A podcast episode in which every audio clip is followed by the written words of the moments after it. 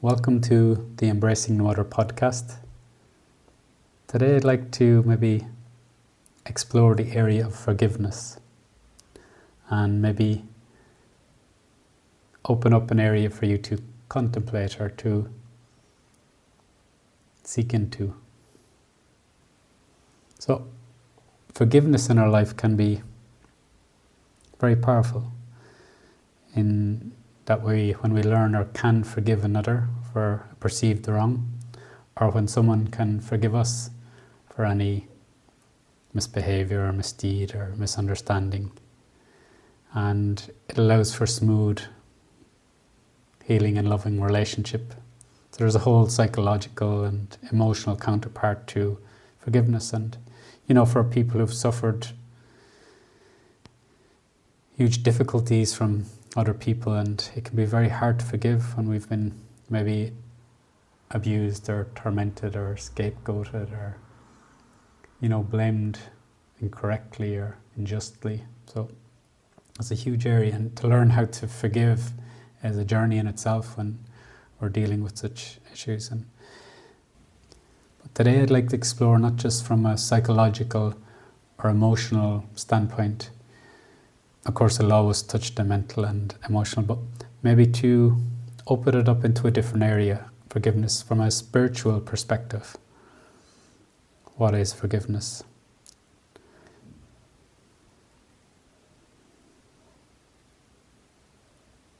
So, ordinarily, when we speak of forgiveness, it's either to forgive someone for their actions or activity or their deeds or the relationship with us, whatever's happened, or we seek to be forgiven, we apologize, we say sorry. And of course, this can be hugely healing and courageous as well because it can be difficult to forgive. But I'd like to maybe explore with you the possibility of a state of consciousness where there's nothing to forgive.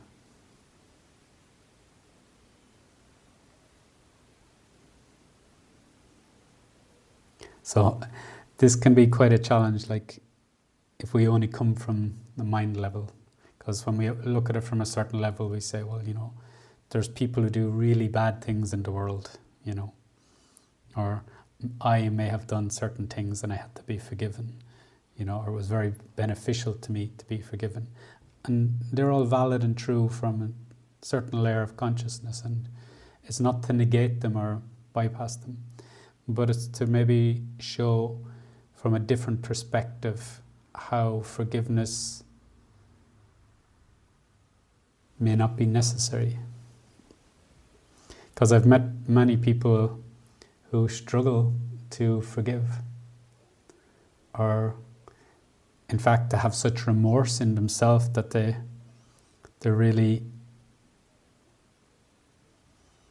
it turns into a self-flagellation. They cannot let go of the wrongs that they perceive that they've done. They cannot forgive themselves, or that the difficulties they had with someone they amount to so much we can't forgive them. You know, so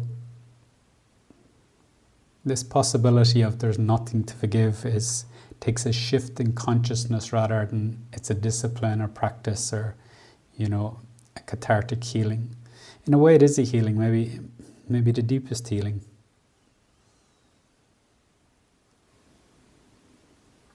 So, you know, the words are coming to me Forgive them, Father, they know not what they do. So, these were the words attributed to Christ. And I'm not a Christian myself. I grew up in that faith, but I'm not a Christian. But I find some of the the terminology so deep, so beautiful and what it points to. And whether we take Jesus as a, you know, historical figure or more a mythic figure, or a consciousness, the Christ consciousness, it's available. So, forgive them, Father, they know not what they do. So, uh, from my understanding of this, is you know, they know not what they do means they're ignorant. They have no idea what they're doing. And really, for me, this speaks of when we're ignorant, we're lost in the kind of this play of separation, this movement of me and other, us and them, right and wrong, and the whole kind of interplay of all these different, seemingly disparate polarities, you could say.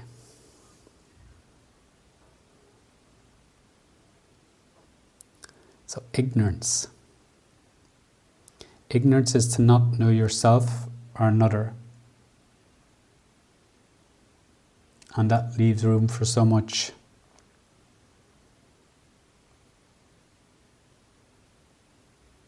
misunderstanding, the possibility of so much misunderstanding. Because when we don't know ourselves, we, we have limited idea of what we are, what we're about, where we come from.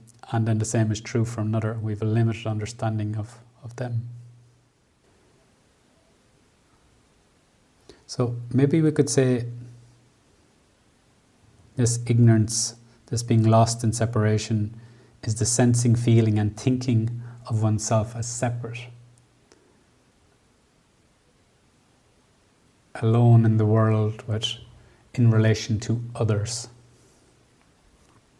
Yet, I'm sure as many of you may have experienced, there's different realizations one can have where we may experience unity consciousness or God is all, or we may realize a unified field, or we may realize no self, that there's no separate self. All these are fragrances of, maybe you could say, the one consciousness or the divine.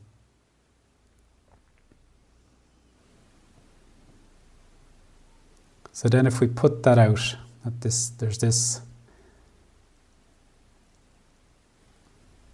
possibility of realizing the divine as all and God as all, or the infinite potential as the ground of all being. Then, whom is there to forgive and for what? Then, because all is the play of that divine unfolding. So that raises then another huge area, which is like many traditions we grow up in always attribute God or the divine to all that's good and beautiful and perfect. We can't imagine that God also contains the the not so nice, the dark, the uncomfortable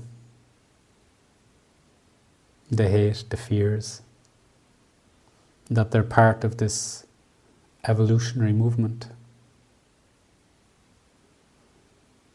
But there is the possibility of realizing this unity, this God is all, or the underlying divinity of all things.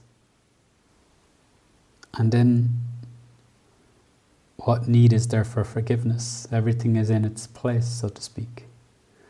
Now, immediately, if we go to the mind, the mind will,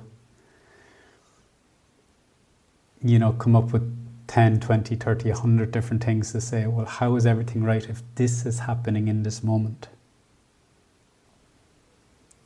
But you see, who is it happening to? And who is doing it? So we could say, you know, it's the divine expressing itself individually through one form.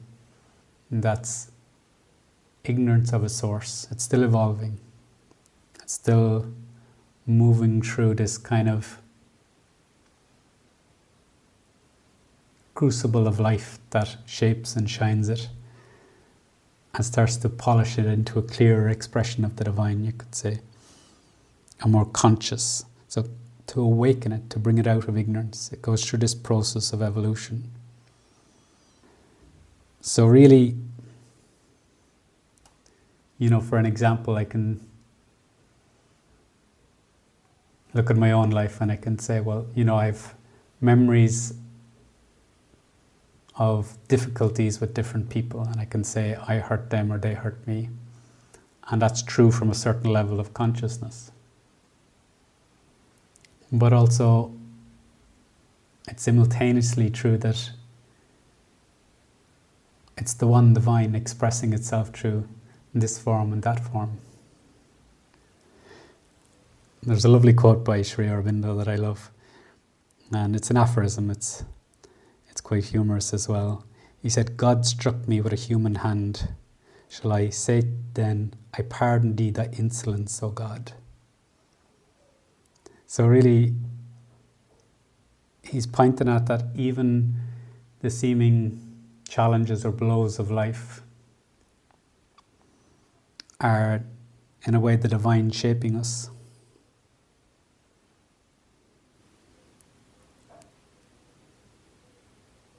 Or the divine shaping itself would be probably more accurate.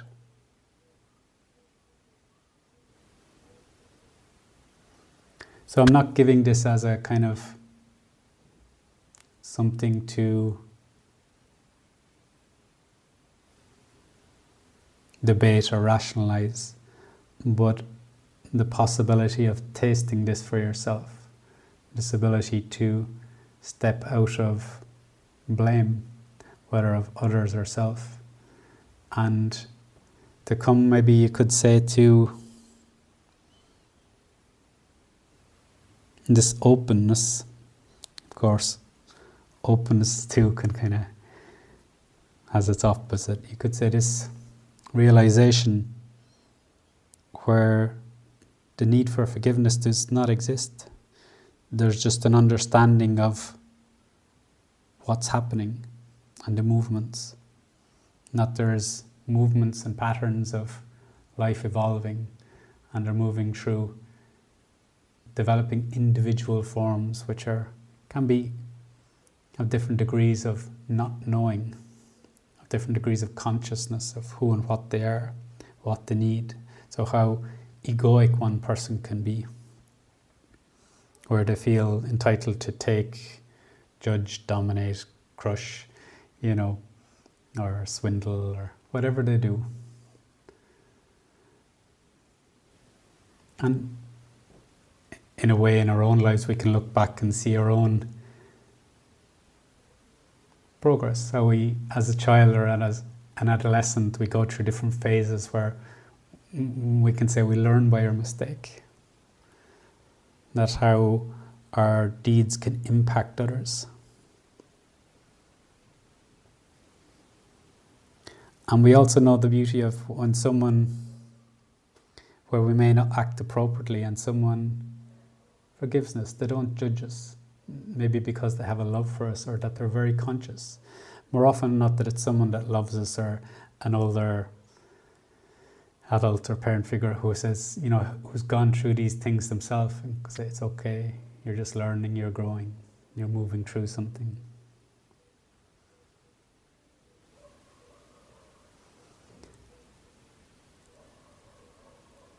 But we can also come to this realization of the underlying divinity of all things.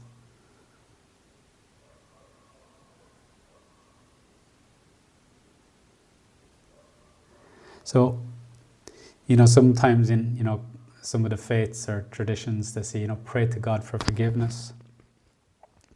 But rather than look for forgiveness, maybe find the power to change, to transform, to awaken and transform. Because this transformation really wipes out the consequences of any act. Often, you'll see it with some people, they'll repeat the same mistake or error again and again, even though, and then they might be sorry again, but they'll repeat it again.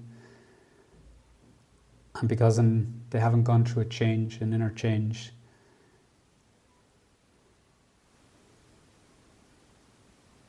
So, what's important is this transformation. And, you know, definitely not to flood yourself with remorse or to chastise yourself continually or not to let it go within yourself or to hold something against another. And of course, you know, the, the impacts of not forgiving or believing that someone is wrong or that I'm wrong is really often one of the core imprints of the ego. This kind of inner judge that doesn't let go. In a way, you could say the stronger we hold to this idea of wrongness, the more egoic we can be. Now, of course, it can also go the other direction when we're very righteous. We can be just as egoic. You could say this opening to a deeper realization brings an equanimity or an equality to all things. And also the ability to understand that everything is okay as it is, and also that things can change, evolve, become more conscious. So, holding this simultaneous view, it's not a dual view, that we're both okay and evolving.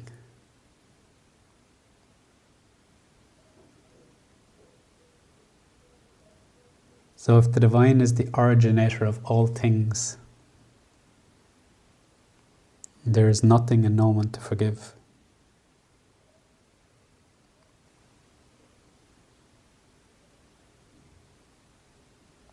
And I'll leave you with one more aphorism from Sri Aurobindo.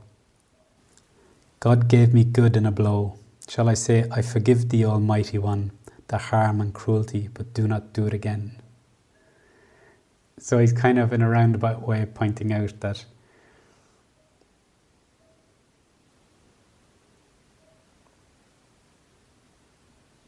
from a separate standpoint, we can very easily misunderstand the movements of life. Yet when we come out of this separation, we know we come out of ignorance. We're no longer ignorance. We awaken, we're conscious.